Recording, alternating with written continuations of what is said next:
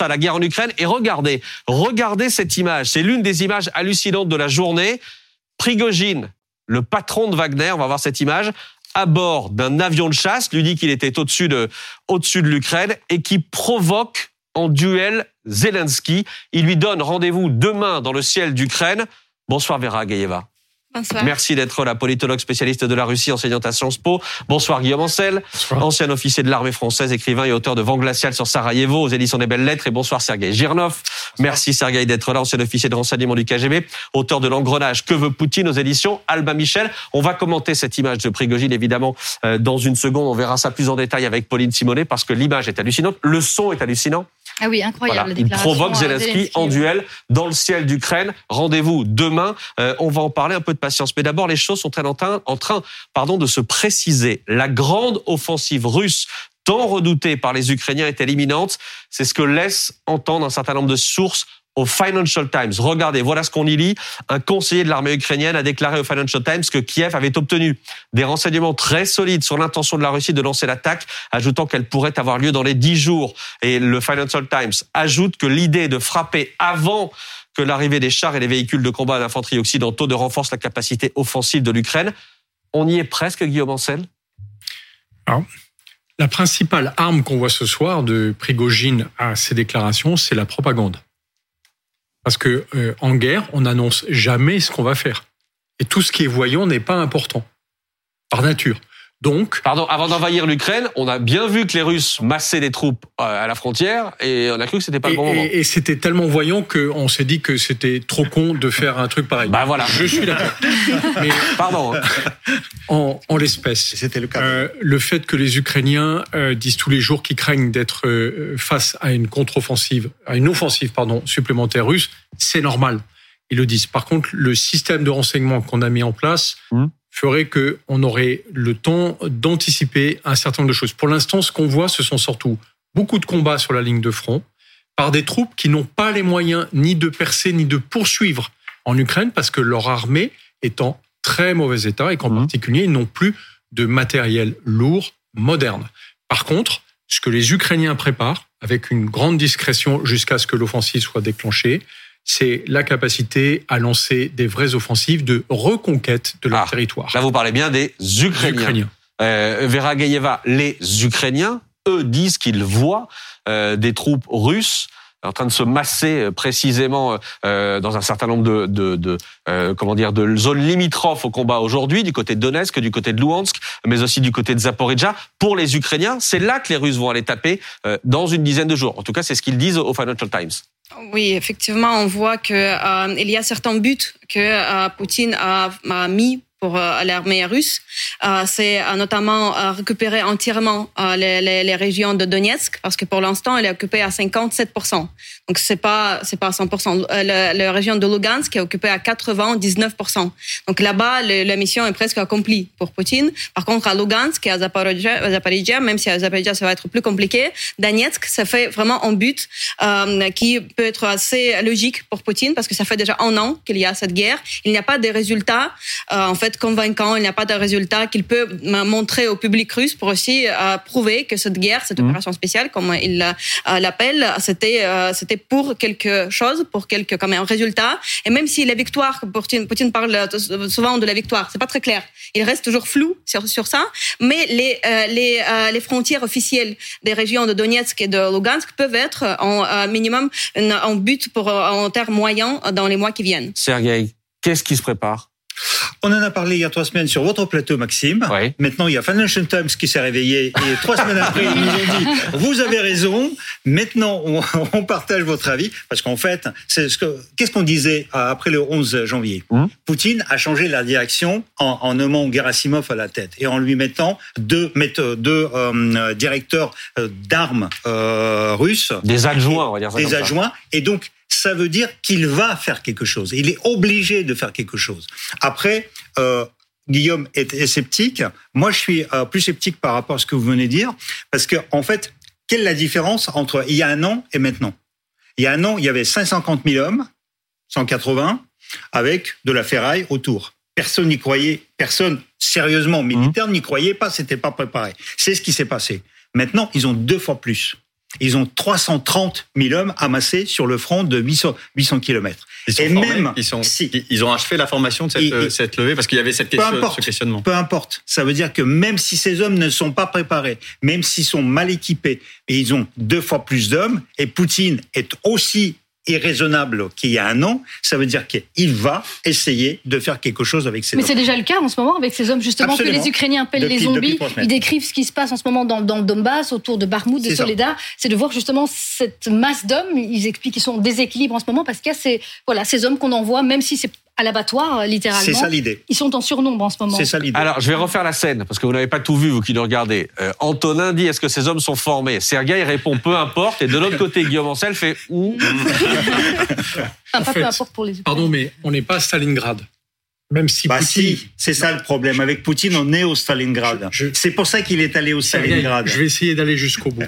On n'est plus à Stalingrad. Même si Poutine essaye d'invoquer ce souvenir de guerre patriotique, en réalité, c'est Poutine qui a déclenché la guerre et se défend pas contre des hors nazis. C'est lui qui a envahi l'Ukraine. C'est vrai.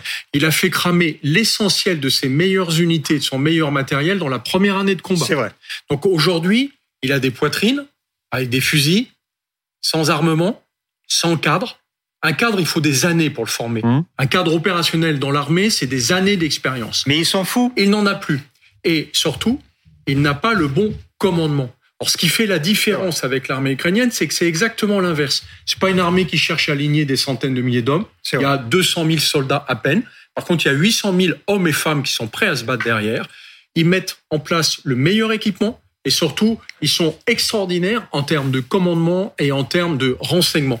Et du coup, pardon, mais les Russes n'ont aucune chance. Ils vont faire juste massacrer quelques milliers de jeunes gens supplémentaires. Pour rien, les Ukrainiens les attendent. Ils ne se font absolument pas prendre au piège de surtout se mettre à s'agiter et ils préservent les Ukrainiens leurs meilleures mhm. unités de combat pour pouvoir lancer une à deux offensives. Avant qu'on aille sur Prigogine, vous voulez arbitrer le match entre Guillaume Ancel et Sergei Girlin, Je suis tout à fait d'accord qu'effectivement la logique de Kremlin, c'est à essayer de, euh, de envoyer le maximum euh, des hommes pour euh, pour remporter par par le nombre et pas par la tactique. Ça, c'est étouffer les Ukrainiens par le nombre. Oui, exactement. Mais après, effectivement, il y a déjà une sorte d'épuisement, par exemple, du groupe de Wagner qui a qui a qui a dû saisir récemment Soledar et les autres petits villages autour. Donc il y a aussi euh, le, fait que le groupe, de, le groupe de Wagner va pas être trop trop impliqué. Donc ça va être vraiment, à mon avis, un moment de un peu de, de réalité en fait comment l'armée russe est capable de faire une offensive. Ouais, l'armée russe seule effectivement est capable de faire l'offensive. Donc on verra, mais effectivement ils vont utiliser beaucoup de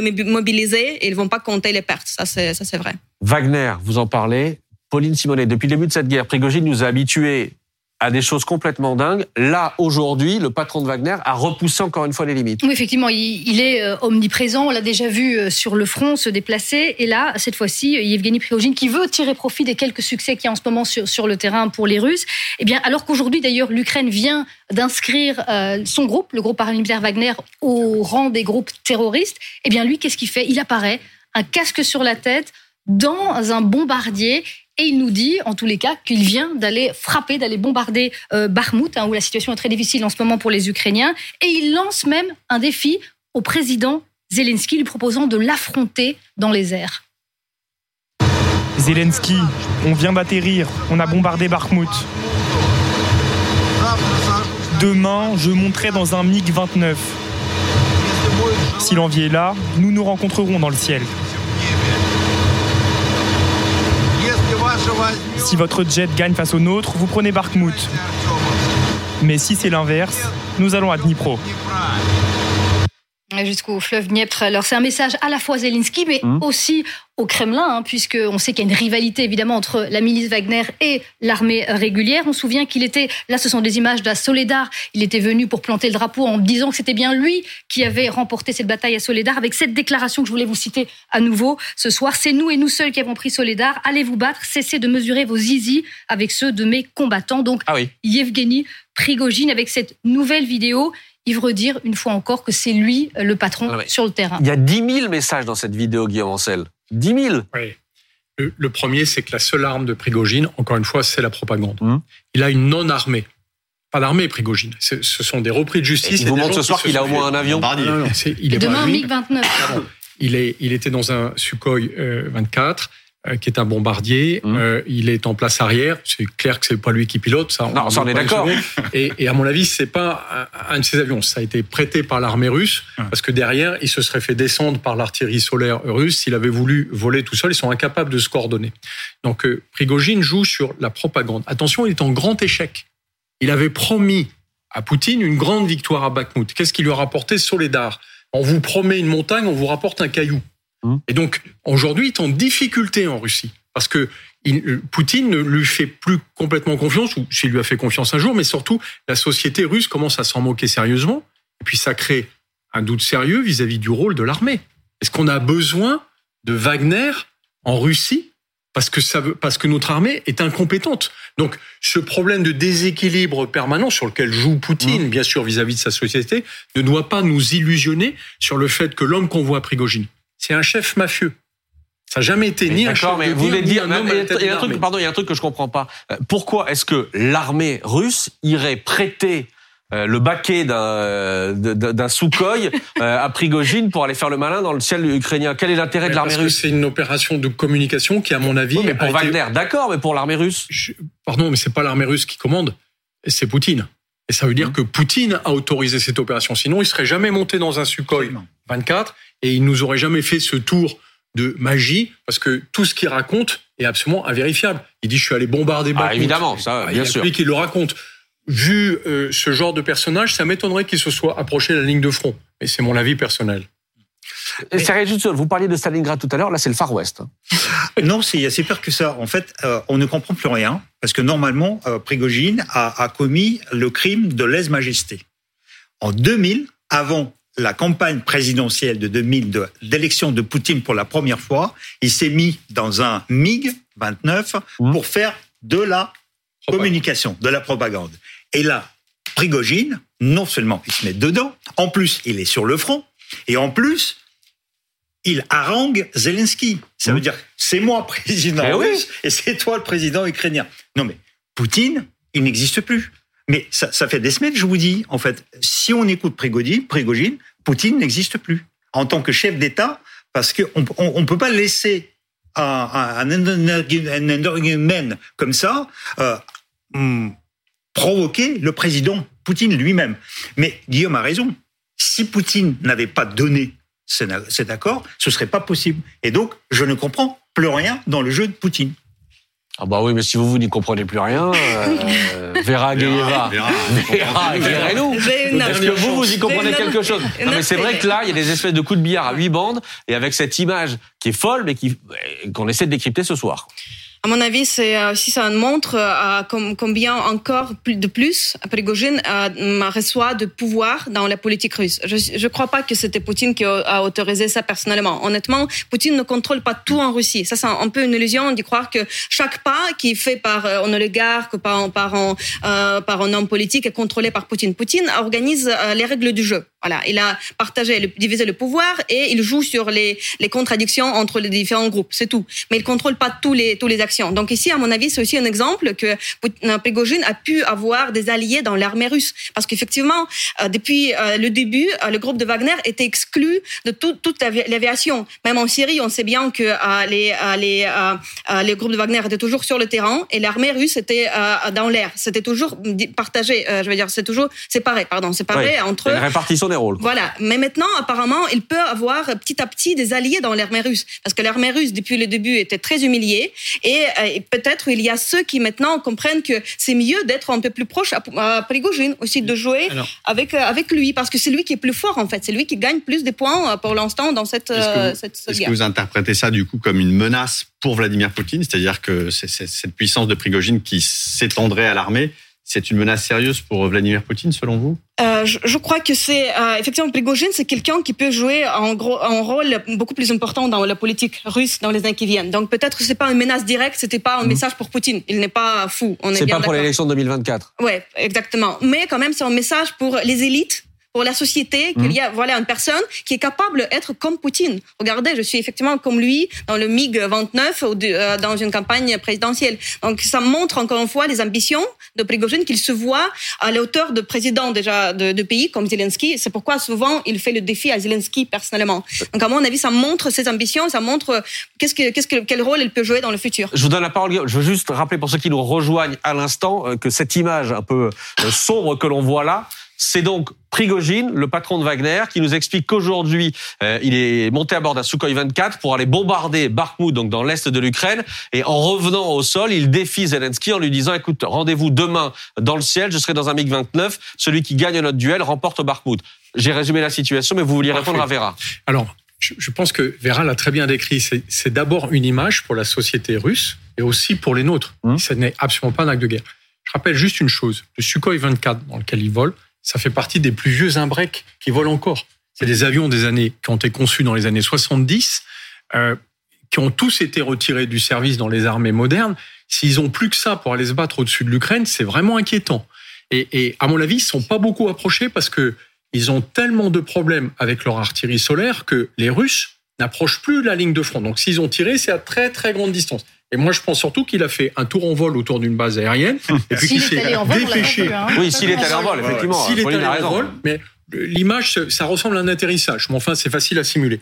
Et c'est tout. Et après, il raconte ce qu'il veut. Pardon, mais c'est quand même, c'est Al Capone dans un mauvais film américain qui dirait, mais qui c'est qui décide aux États-Unis? C'est moi. On est en Russie. Bienvenue dans la société Guillaume Ancel se lance dans les imitations aussi. que, Faut que Poutine a organisé en, en Russie. Et c'est assez terrifiant. Je pense que pendant qu'il agite cette marionnette, il essaye surtout de trouver comment il peut sortir de l'impasse dans lequel il s'est mis parce que son armée n'est pas capable de gagner la guerre en Ukraine. C'est ça la réalité. Sergei. Et juste un, un, petit, un petit détail. Euh, vous éteignez par rapport à Sukhoi 24. Vous savez quel char arrive en, en, Ukraine? Oui, les T-64. T-64. 34. T-34. Non, le T-34, c'est pas vérifié. T-34, il y a... Il y a l'année, ce 34, c'est l'année de fabrication, de modèle. Il y, a, il, y a, il y a un convoi de T-34 que les Russes ont racheté à Laos, que Laos a racheté au Vietnam, et que l'Union soviétique a fourni au Vietnam dans les années 1950. Et il y a un convoi qui arrive de T-34 qui arrive en Ukraine. On veut les images, Sergei. Vous êtes, Là, je les ai pas. Oui. Mais, mais, mais, il faut dire quand même que finalement, euh, Prigogine, c'est le seul du côté russe, en tous les cas, qu'on voit euh, alors, le plus proche possible du terrain, en imaginant qu'il est bien sur le terrain. Évidemment, c'est pas Vladimir Poutine, mais on n'a pas vu non plus euh, très fréquemment euh, de, de, de, leaders de l'armée russe descendre sur le terrain. Et lui, là, on le voit très clairement, presque maladroitement, euh, tenter de, de singer, d'imiter Vladimir Zelensky dans ses vidéos, à la fois proche du peuple et proche de ses soldats. Donc c'est aussi parce qu'il y a du vide du mmh. côté russe que lui tente de remplir ce vide. Et attendez, c'est pas fini parce que j'ai une autre image à vous montrer à tout prix ce soir. C'est l'autre image euh, de la journée. Regardez qui a réapparu aujourd'hui sur scène, Alina Kabeyeva. Alors je ne sais jamais comment on la présente, Vera Gaïeva, Alina, euh, Alina Pardo Kabeyeva. On la voit ici, on va l'entendre dans une seconde. Qu'est-ce que je dis? La maîtresse supposée de Vladimir Poutine, je peux dire ça comme ça? Oui, euh, oui, on peut dire comme ça, ouais. Oui? Ouais. On essaiera de préciser les choses juste après. Euh, elle dirige un groupe de médias euh, en Russie, euh, un groupe qu'elle met, et elle le dit clairement, au service de la guerre de Poutine. Kabeyeva le dit sans aucun problème, face caméra, vous allez l'entendre, ces médias sont devenus une arme de guerre. Chers amis, félicitations pour notre anniversaire. Souhaitons le succès à chacun d'entre nous. Notre peuple en a besoin. Le travail d'information aujourd'hui, dans les conditions dans lesquelles nous vivons et luttons pour notre pays, est comme une arme de guerre. L'information est aujourd'hui aussi importante qu'une Kalachnikov et les correspondants de guerre le savent. Au travail, merci. Voilà pour ces mots. Euh, oui, Pablo, vous disiez non, mais moi, je suis un peu affligé. Moi, je regarde ça vraiment en commentateur extérieur et je, je, je suis désolé de le dire brutalement, mais vraiment, la guerre rencontre, quand on voit, genre, à la fois Prigogine et le discours qui est tenu ici, ça, ça, ça ne vole pas très haut, quoi. On, pour, on aurait pu imaginer, en fait, que les discours géopolitiques, parce que mmh. là, c'est des tectoniques de plaques, quand même, qui bougent et qui auraient pu être intéressantes et peut-être générer euh, des discours, des récits, en fait, sur le monde puissant. Bah, le résultat, c'est mmh. que, bah, pas du tout. On se défie en duel euh, et, euh, oui. on tient ce genre de discours. Et on explique que les médias sont une arme de guerre une arme de propagande. Non, mais déjà, la semaine dernière, Poutine est allé soi-disant au Stalingrad. 80 mmh. ans de la bataille de Stalingrad. Il a prononcé un discours de 8 minutes. Brejnev aurait rigolé. Brejnev, c'était deux heures et demie. Staline, c'était 3 heures, 4 heures. Il a prononcé le discours de 8 heures 10, 8, minutes, 8 minutes 10 secondes. 8 minutes 10 secondes. Kabaeva, euh, encore un, petit, un, petit détail. On est en Russie qui prône les valeurs de la famille. Poutine a divorcé il y a 10 ans de sa femme. Soi-disant, il a, il a fabriqué quatre enfants avec Kabaeva. Personne ne les a jamais vus ensemble. On a bavardé avec avec Ferra euh, hors plateau. Euh, elle m'assure qu'il y a plein de gens qui, qui les ont vus. Ah, attendez, balancez pas Vera. Laissez-la parler. De, non, pour, pour terminer, juste l'idée pourquoi il s'est pas marié depuis dix ans avec Kabaeva dans un pays qui fondamentalement est orthodoxe et défend la famille. La vraie famille. Pourquoi il n'a pas reconnu ses quatre enfants? Mais pourquoi? Alors, on verra bah, pourquoi? C'est ça la question. Ouais, ça, ça, nous montre les vraies valeurs de Poutine, à mon avis. Ça montre que cette orthodoxie, cette foi, cette, euh, cette attitude vers la religion, c'est un peu une pièce de spectacle. Voilà, c'est sa vraie, euh, son vraie attitude. En Russie, en fait, euh, c'est assez bien connu que Kabaeva a beaucoup d'influence, que dans les cafés à Moscou où ils se rendent pour boire du café. Ces gardiens du corps, ils vident le café. Tout le monde doit partir. Ça, je, connais des témoignages moi-même euh, de mes amis à Moscou. Tous les gens que je croisais à Moscou et à Saint-Pétersbourg, euh, de ceux qui travaillent avec le Kremlin, pour eux, c'est le secret de Polichinelle. Ils mmh. savent très bien. Et même, on a vu déjà une photo d'un enfant. J'ai vu chez un blogueur russe. Donc, on verra, bien sûr. on n'a pas, on n'a pas des preuves pour avoir, pour faire les enfants. Il faut être un peu ensemble en quelques ah moments. Non, mais la, photo, sur la photo, ils n'étaient pas ensemble. On a vu la photo de, de, prétendus enfants. Bien sûr, mais euh, je, sais les gens qui, euh, qui, par exemple, à Sochi, dans le centre Sirius, où les enfants de Poutine font, font leurs études, qu'ils ils ont vu ensemble toute la famille. Donc, c'est ça que je, c'est encore une fois, il faut les, après, il faut attendre le, que le temps passe. On a plus des, mmh. vraies preuves. Mais tous les, tous les gens que je croisais à Moscou proches au Kremlin, pour eux, c'est le fait accompli. Pardon, je l'ai pas dit. Kabeyeva, 39 euh, ans aujourd'hui, championne olympique, double championne du monde de gymnastique. Elle a été députée du parti de Vladimir Poutine. Elle a ensuite été placée à la tête de ce groupe de médias. Euh, on va dire les choses euh, comme ça. Euh, Qu'en savent les Russes? Pardon, mais les Russes de la rue, qu'est-ce qu'ils savent de cette histoire-là, du rôle de cette femme, de qui elle est exactement? Mais ils savent qu'effectivement, déjà, elle était très connue quand elle était gymnaste. Donc, ce nom disait même avant euh, ses relations avec Poutine, on savait qu'elle était une gymnaste très douée, comme pas mal des Russes euh, gymnastes. Et après, effectivement, elle, a, elle, a, elle est devenue très riche. Elle est devenue, euh, elle, est devenue la tête de cette euh, compagnie de médias. Mmh. Donc, c'est pas un secret. Les gens savent. Ça gêne pas, honnêtement, parce que le contrat social entre la société russe et Poutine, c'était que la société s'occupe de soi-même et mmh. il n'est pas touché par le pouvoir. Et la société ne s'intéresse pas, surtout ne pose pas des questions par rapport aux richesses des amis de Poutine et de ses voilà copines, euh, campagnes, on peut les appeler différemment. Ça posait beaucoup de questions à sa femme. Ah oui, ça. Parce que en fait, cette histoire a commencé en 2006, comme par hasard, justement tout de suite après l'incident, Poutine a embrassé un petit enfant euh, sur le ventre, un petit garçon en plein Kremlin.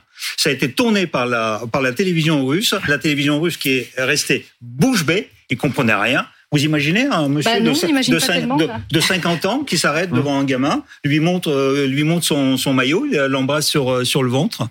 Bah, ici en France, il euh, finirait au commissariat. Hein. Hum. Et bah, Poutine, non, on a dit oh le père du peuple, il aime, il aime les enfants. Et hop, Kabaeva est apparu. Et donc il y a, y a le, le, bruit qui est apparu. Et y a encore, moi je suis méchant hein, par rapport à ça. Mais pourquoi il passe ses vacances avec Shoigu et pas avec Kabaeva et avec, et avec sa femme et avec ses enfants. Mais pourquoi avec Shoigu? Et pourquoi avec Shoigu il est toujours dénudé et pas avec Kabaeva? On aimerait bien voir les. Non, mais alors... il y a beaucoup de choses. Non, mais c'est trop facile parce que dans ces cas-là, Guillaume Ancel ne dit plus rien. C'est trop facile, Guillaume Ancel. Quand, quand il est question de la maîtresse, etc., on vous entend plus. Écoutez, je, suis confus, mais je viens de solliciter toutes mes sources de renseignements et elles me disent qu'elles ont du mal à placer cette information sur l'échelle de criticité ah. de la stratégie russe en Ukraine. Donc je me retire prudemment du débat. Bon, écoutez, j'apprécie votre courage, votre prudence, je ne sais pas. Euh, merci en tout cas Guillaume Ancel, merci Vera Gaïeva d'avoir été euh, avec nous ce soir, c'était un plaisir et merci Sergueï également de nous avoir accompagnés ce soir.